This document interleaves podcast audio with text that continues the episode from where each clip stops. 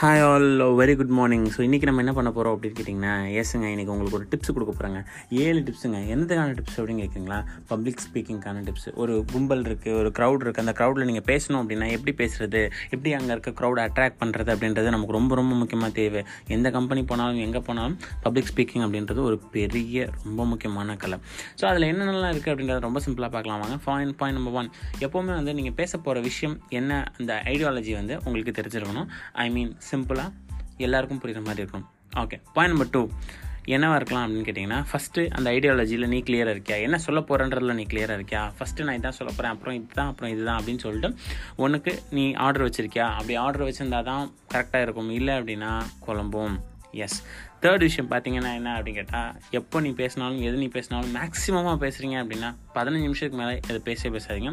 அதுக்கு மேலே லேக் அடிக்க ஆரம்பிச்சிடும் யாராக இருந்தாலும் சரி.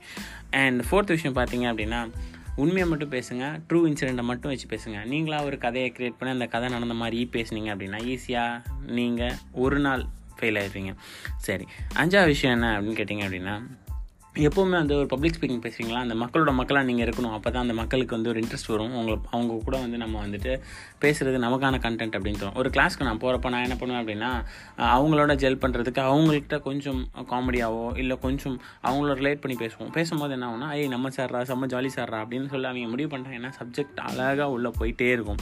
யா ஆறாவது விஷயம் என்ன அப்படின்னு கேட்டால் நோட்ஸ் எடுக்கலாமா சார் நான் நோட்ஸ் எடுத்துக்கோங்க ஒன்றும் பிரச்சனை இல்லை. ஆனால் நோட்ஸை வச்சு பேசாதீங்க. ஏன்னா நீங்கள் நார்மலாக பேசுனீங்க அப்படின்னா கே கேட்கும் இதுவே நீங்கள் நோட்ஸை பார்த்து பேசுனீங்க அப்படின்னா ரீட் பண்ணுற மாதிரி இருக்கும். ரீடிங்க்கும் பேசுகிறதுக்கும் நிறைய வித்தியாசம் இருக்கும் பப்ளிக் ஸ்பீக்கிங் பொறுத்த வரைக்கும். எஸ் ஏழாவது விஷயம் என்ன அப்படின்னா ரொம்ப ரொம்ப ரொம்ப ரொம்ப ரொம்ப ரொம்ப ரொம்ப நார்மலாக இருங்க. பேசுறதுக்கு முன்னாடியும் சரி பேசுகிறதுக்கு டைம்லேயும் சரி. பதட்டம் வரக்கூடாது. பதட்டம் இருக்கவே கூடாது. ஸோ இருந்துச்சு அப்படின்னா பேச முடியாது. ஸோ இந்த ஏழு விஷயத்தையும் நீங்கள் ஃபாலோ பண்ணிங்கன்னா நீங்கள் ஒரு பப்ளிக் ஸ்பீக்கராக சூப்பராக வருவீங்க so with is note bye bye மக்களே.